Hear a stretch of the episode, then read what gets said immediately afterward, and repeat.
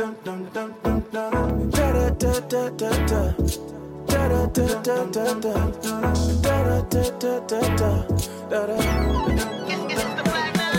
up, get out your seat. Live out your destiny. Get out and stomp your feet. Uh, today, we're actually closing out our series, Habitudes. Uh, in this series, we've looked at the habits that have been formed in this church uh, for the last five years. And if you've been here for five years, um, you've uh, actually had these formed in your life to be here for the last five years and what we've been through together uh, as a church. I mean, God has really formed a lot of these different habitudes in our lives. Habitudes are the habitual practices and essential. Everyone say essential. They're not optional, right? They are the essential attitudes in the life of growing Christ followers. So listen, if there's something wrong with your altitude, how many know you got to check your attitude? Right? If something is wrong, come on, with your altitude in life, come on, how many know you got to check uh, your attitude about life? And so far, we've talked about this call to maturity. This is one of the things I believe is on the Lord's heart for us in 2023 that God wants to move us from a place of infancy to intimacy with Him, to have a personal relationship. And many of us have a personal relationship with Jesus, but how many know we always have room to grow? We can always get closer to Jesus. Amen? Pastor Damien talked about empathy and this ability to put on other people's shoes and how important that is in our context. And we can't let culture hijack that word. It's a kingdom word. And we're going to continue to walk in other people's shoes, put our, our, our feet in other people's shoes and walk with them. Last week, I talked about living in Christ's abundance. And these are all necessary if we're going to become mature. Mature means what? Whole and complete. How many want to be whole in 2023? How many want to be, all right, three people in the back. Hallelujah. But today we're going to look at the fourth habitude. We have five. The f- five is g- going to be all about December. It's, it's, it's lifting humanity, it's releasing compassion to our world. And so all of December is going to be about that. But the fourth habitude is what we're going to talk to address today. Our culture places a high value on leadership. Leadership is emphasized more than discipleship in our church strategies and our structures.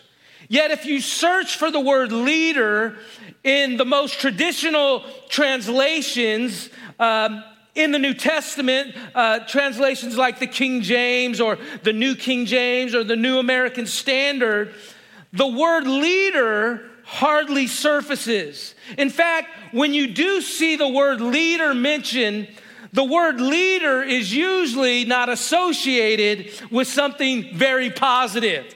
Can I give you an example? Matthew 15, 14, it says this Let them alone. Talking about the religious folks of the day, the Pharisees. They are blind leaders of the blind. And if the blind leads the blind, both will fall into a ditch. Now, how many know leadership by itself comes with blind spots? It doesn't discount the importance of leadership. That's not what I'm up here to do. But it should cause us as believers to examine our approach to leadership. For the church, leadership without discipleship doesn't work. And the reason why I know it doesn't work because listen, if someone is just a leader and they don't consider themselves a disciple of Christ, listen, we see leaders crashing all the time, making a mess of their lives, making a mess of their churches, making a mess, period. Why? Because they forgot what it was like to follow. And check that out. My message is just switched. There we go. Hallelujah. For the church, leadership without discipleship doesn't work. I think one of the greatest mistakes of the modern day church is that we've called everyone to be a leader instead of first calling them to be a follower. You see, it's our ability to follow that qualifies us to lead. The great leaders of the New Testament church didn't start as leaders. They started by accepting the simple invitation from Jesus to follow me. I think we become so enamored by leadership in the body of Christ that we have forgotten who we're following. We're trying to be like this leader. We're trying to be like this leader over here, this church over there, instead of following Jesus into what he's called us to be. How many know he wants us to be more like Jesus? Which brings me to introducing you to the fourth habitude, which we normally call leading humbly, but today I'm going to introduce to you the fourth habitude as kingdom greatness. The habitude of greatness is defined as this a renewed call to humility, sacrifice, and service. This is the habitude of greatness, the renewed call to humility, sacrifice, and service. You see, greatness in the kingdom comes with a process. Everybody say process. Packaged in problems, pitfalls, and pain, meant to prepare you for his plan and his purposes. You see, his purpose is usually developed on what I want to talk to you a little bit more about today. Are his process is usually developed in the wilderness. Everybody say wilderness.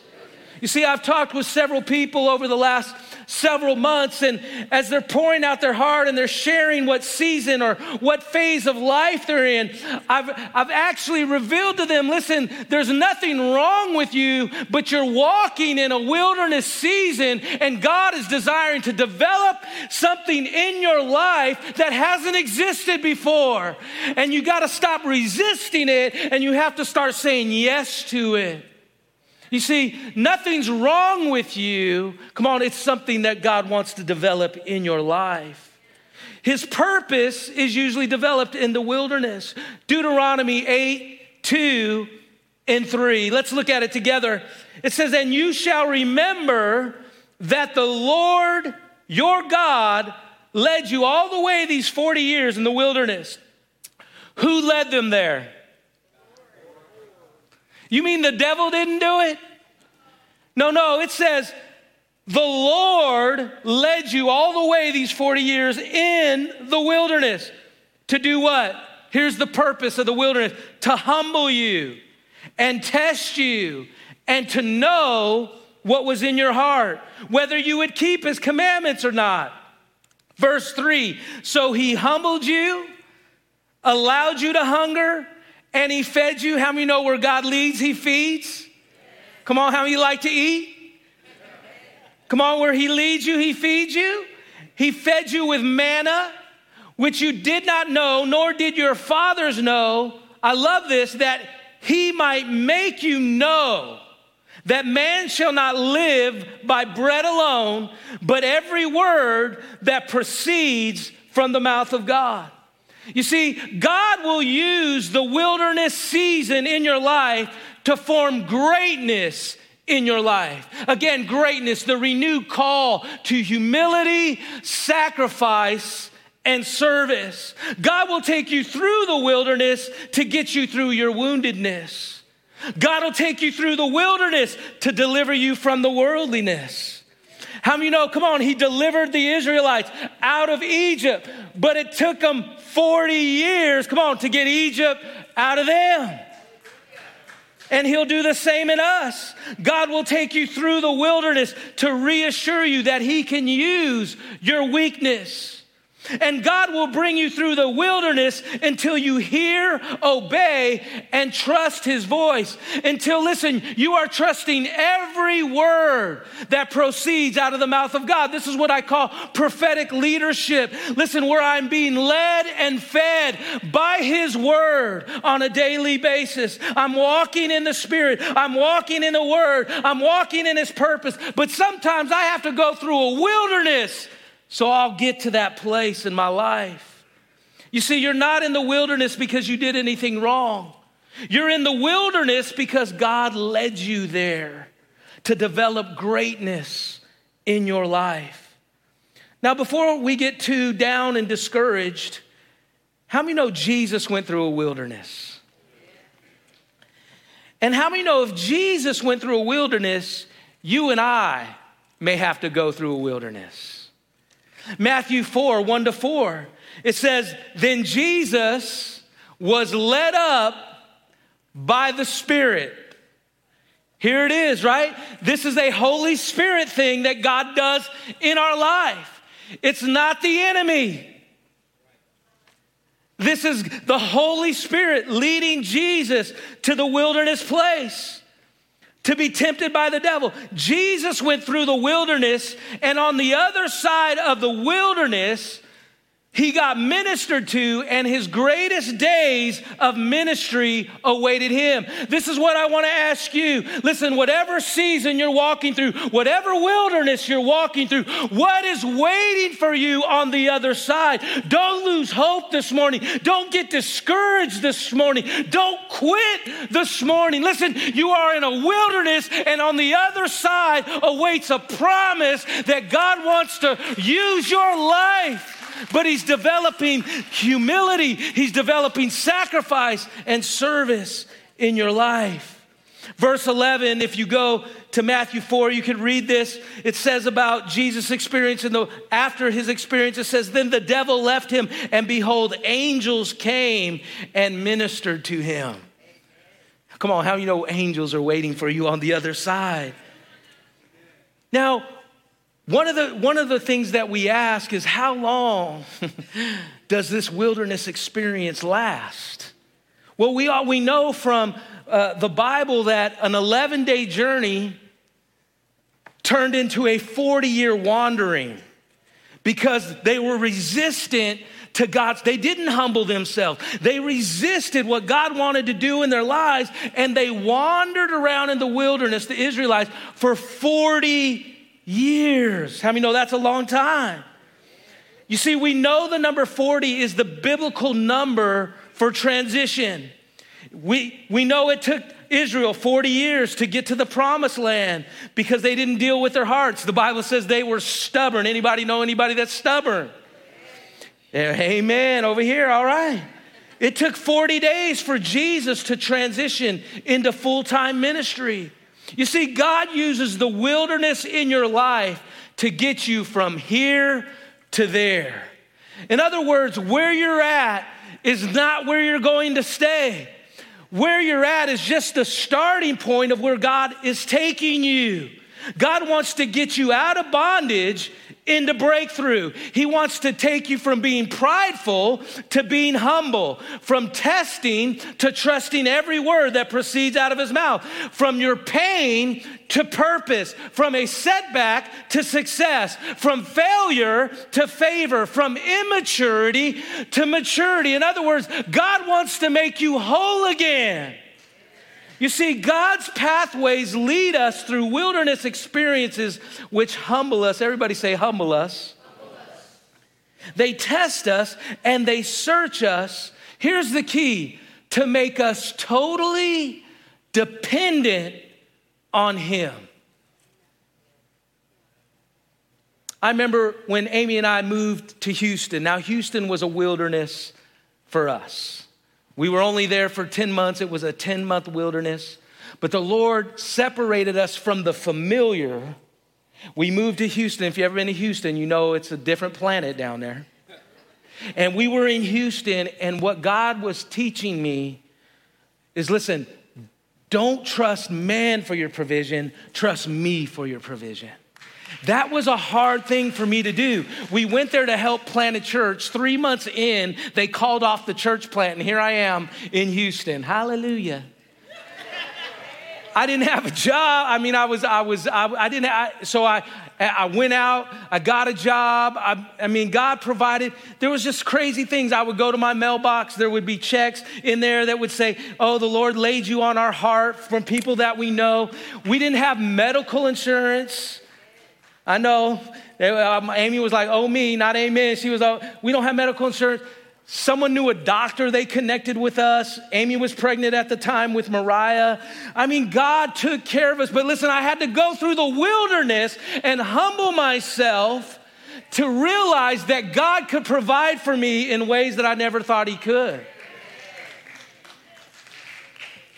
You see, we've been conditioned to want greatness without process. We want greatness without pain. We want greatness without problems. We want greatness, I'll add this one, without people in our lives. We want greatness, come on, without difficulties. We want greatness without trials.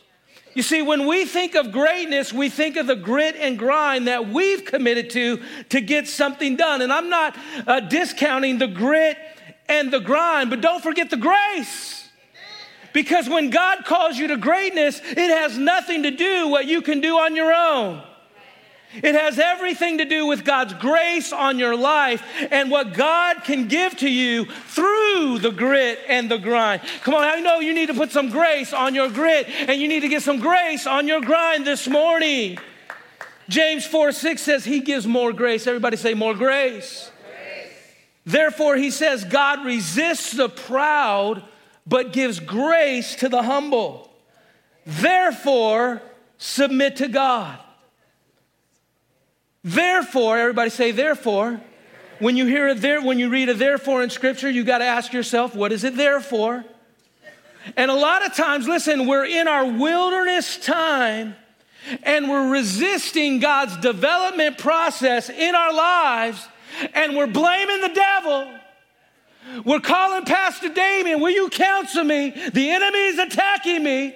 Pastor Dean, the enemy's breaking loose in my family, and the problem is not the devil. The promise is you haven't submitted yourself to God. You haven't listened to your pastor. You haven't listened to anybody's advice in your life. And listen, you're not butting heads with the devil, you're butting heads with God.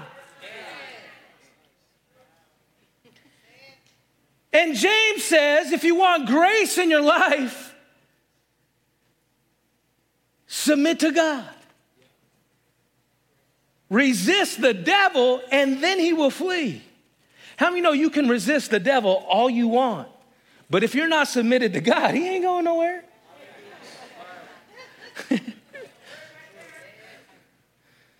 you see, greatness requires us to first embrace the grace. Everybody say, embrace the grace that gets us through the pain, the process included in God's process. I think as followers of Christ, we have to be mature enough to know it's the hard stuff that keeps us humble and prepares us for greatness in the kingdom. Again, greatness is the renewed call to humility, sacrifice, and service. Look at verse 3 with me again. It says that he might make you know. That he might make you know that in the midst of the wilderness, listen, you would have a revelation, listen, of what God is developing in your life. That you wouldn't be clueless, but no, no, he would make you know. Look at this. He would make you Know that man shall not live by bread alone, but every word that proceeds from the mouth of God. You see, He's making you, God is changing your mind in the wilderness. He can be changing your perspective in the wilderness. And as you humble yourself, how many know He's molding you? And as you submit to the testing, how many know God is shaping you? And He's showing you what's been in your heart that's been holding you back from trusting His word. What is holding you back from trusting every word that's been proceeding out of His mouth over your life? You see, he wants to know that you can live by his every word this morning. You see, when Jesus called the disciples to follow him in Matthew 4 19, he said, I will make you. In other words, they weren't yet. He said, I will make you fishers of men. They weren't fishers of men yet. They were fishermen, but they weren't fishers of men. And God had to do something in their life. He had to give them a love for one another. Come on, how you know the disciples fought? Come on, they argued. They, they didn't have this like kumbaya small group. No, no, they rubbed each other the wrong way. He says, I will make you into fishers of men. The word make there means to produce, to construct, to form, and to fashion, to make you ready and to prepare you, to produce in you, come on, lasting fruit. How many want to bear lasting fruit? And this is what this word is saying. Jesus saying, I will make you, I will produce in you, I will construct in you, I will form in you, and I will fashion you to be whatever he's called you to be. You see, a lot of us are going through the wilderness, and we this is what we feel. We feel like God's project. And how you know he's not done with you yet? Come on, that he's got to, he does have to chisel away at our lives sometimes. But how many know Ephesians 2:10 says for we are God's handiwork created in Christ Jesus to do good works which God prepared in advance for us to do. But listen, God is working on you so you can do good work. Come on, how many know you are good work? You're God's work, but He's working on you so you can do good work. What I want us to see is the invitation to become a follower of Jesus is connected to a process that comes with a promise to prepare you and produce in you something greater than what you are currently experiencing right now. But many of us fight the process. Everybody say process. Many of us fight the process because it's packaged in humility. Ain't nobody gonna tell me what to do. How many know that's pride? we, we don't call that pride. Many times it's packaged in sacrifice, giving, and generosity, taking that step, trusting, believing God for something greater than where you're currently at. Service every week, ready to serve.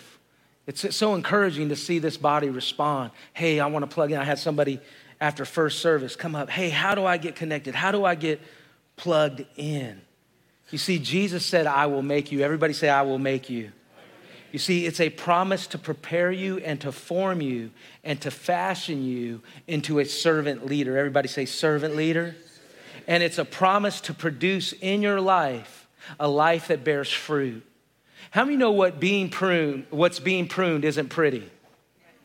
I said that our first 18 months here as leaders because there was, we, were, we were transitioning and it seemed like, I don't know, every couple weeks there was a staff in transition. And finally, I just got up to the church. I got up in front of the church and I said, Well, church, what we're experiencing is we're being pruned. And what being, what, when we're being pruned, it's not pretty.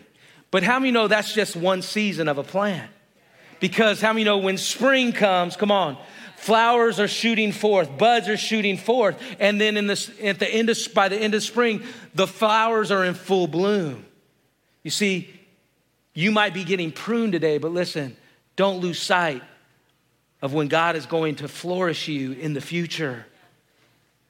I went through a two year wilderness time. I went through several wildernesses, but one of the times was 2004 and 2006. It was a two year wilderness. it was one of those, it should have been two days, but I turned it into two years. We had uh, closed, uh, we had attempted to launch a church, and the church, 18 months in, we decided to close the doors. And I wasn't disappointed in God, I was disappointed in people. And because I didn't deal with my disappointment, how you know God had to deal with me? and I allowed that disappointment to turn into disillusionment. And I got sarcastic. People would say, Are you going to get back in ministry? And I tried to run away from ministry. How you know you can't run away from the call of God? and I met leaders would, pastors would reach out to me, leaders would reach out to me. They would take me to lunch, and I would just go, Man, I'm just gonna, I'm, you know, when I'm, you know, I'm just gonna wait for that call. And I remember one guy telling me, he's like, well, you're gonna be waiting a long time because God's already called you. And I remember getting a phone call from Dr. Sam Huddleston, who's our uh, assist, uh, assistant superintendent over the Northern California Assemblies of God. And he said, Hey, can I take you to lunch? And he took me to Brookfields right over there off of Highway 50 on Sunrise there. And I remember he said a lot of things to me that day to get me into shape. But one of the things that I remember, he had a story about a question he used to ask his father when he was going through a rough time. And it, conversation would go something like this. He would say, Dad, why is life so hard? Anybody ever ask that question? Why is life so why is it so difficult? Why is it always hard? And he said it'd be a long pause between the time he asked the question and he got an answer, but then his dad would reply, because it's your turn. In other words, everyone has a turn. How many know it rains on the just and the unjust? In other words, everyone has a turn to go through something to get them to something.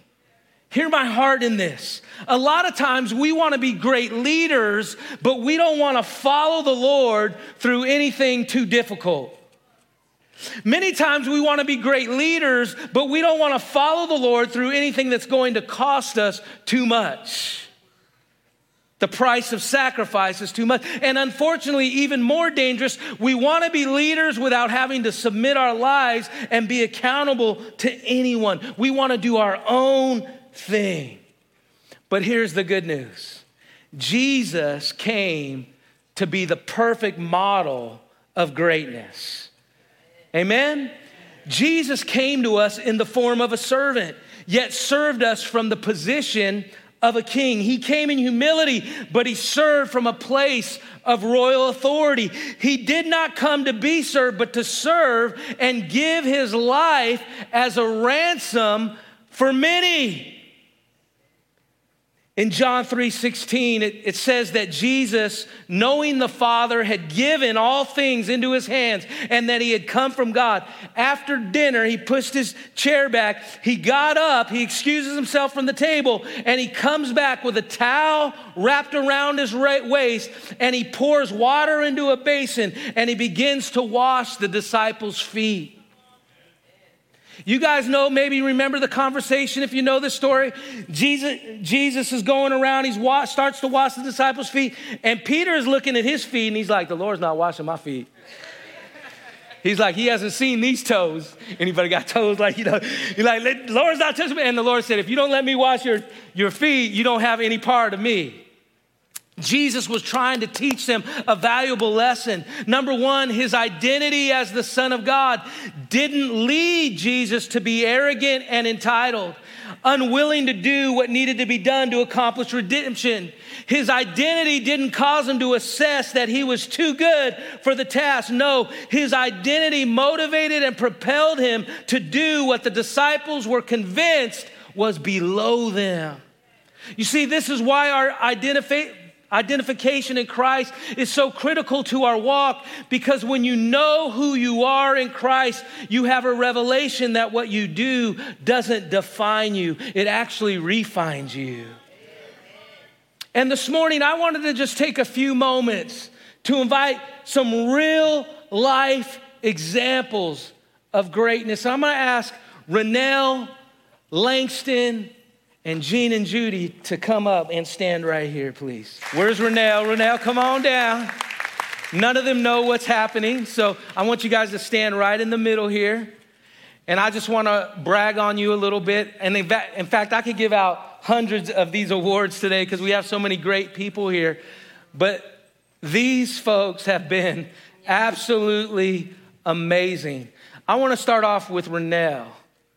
Renell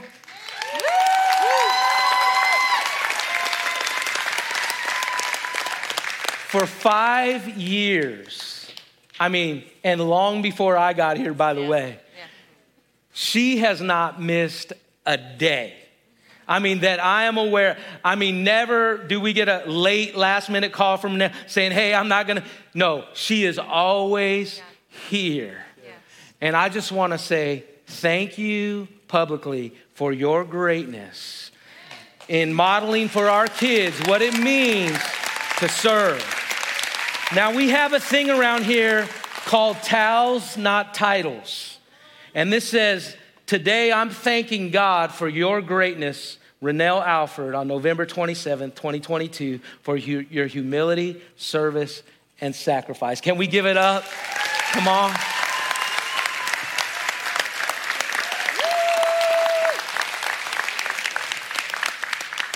My buddy Langston. Uh, Langston came here, I believe, his senior year of high school. He, he actually almost didn't come to real life. He was happy where he was at, and uh, he came and he kept coming. Next thing you know, he graduates, he's still coming. Now he's serving. And we call we, we say we say Langston is at he's got a he's at key status. Yeah. He's one of the only non-staff members that actually has a key to the joint, all right? because you can trust this young man. Yeah. God is developing in him something amazing. Now that you know he has a key, don't call Langston and say, Can I get me into the church? He's not gonna let you. But hey, I just want to say, man, I am so proud of you being an example to our young people, number one, but number two, to all of us around here to show what it means to give your all, your 100. And my coach used to say 110%. It don't take 100, it takes 110%. And you give 100% and more to the kingdom. And I know that God is going to bless you mightily. And I just wanted to say thank you for your greatness.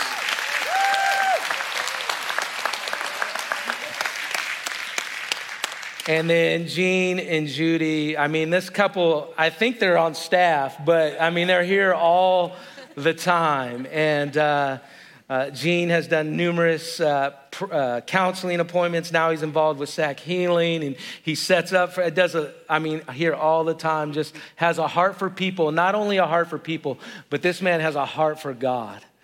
And uh, I told people you weren't here, but I said when when when when I grow up, I want to be just like Gene. He's down here at the altar. Come on, how you know? It, it could be easier for him to just say, you know what, my legs hurt. I'm just going to sit right here. But he's up here leading us in worship and just saying, Here I am, Lord. And then Judy, I just wanted to just say, Judy comes in every Monday morning and more, and she does the count for us and does all the data entry. And I know she prays over our finances because you know how I know she's a powerful prayer? Because our finances have increased since day one, since I've got here. And uh, I just want to honor you both. I know it could have been a lot easier to leave several times. A lot of your friends left when it got hard, but you said, you know what? God has called us here. And I just want to publicly just say thank you for your greatness. I love you guys. Love y'all. Come on, can we give them a hand? Love y'all. Hallelujah. You guys are good.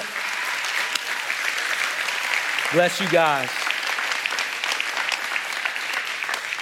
Can you hang with me for just a couple of more minutes? You guys gonna give me permission? All right. You're like, no, dude, I'm hungry right now. Cut it. All right.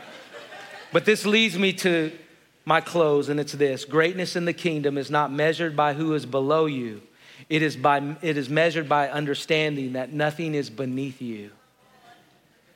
Philippians 2 3, let nothing be done through selfish ambition or conceit, but in lowliness of mind, let each esteem others better than himself. Let each of you look out not only for his own interests, but also for the interests of others. You see, as we close today, greatness in the kingdom is not achieved by a ladder you climb, it's marked by humility, sacrifice, and service.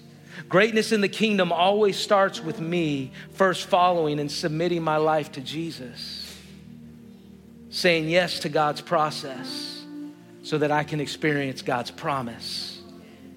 A sign of greatness for a servant leader is that they're always looking out for the best interest of others around them, not just their own. And because a sign of greatness is not that God has called you to make me look great, But it's an, ind- an indicator of greatness is that because we are doing life together, there is something greater happening in us and through us. And that's what it's about. It's not about the church Dean is building, it's about, come on, us being the church and what God is building in us and through us. Thank you again for joining us. We pray that message ministered to your heart and lifted your spirit today. Hey, to find out more about joining the RLC online family, you can find us on the Church Center app. You can also subscribe to the YouTube channel if you haven't, and follow us on Instagram and Facebook. God bless you.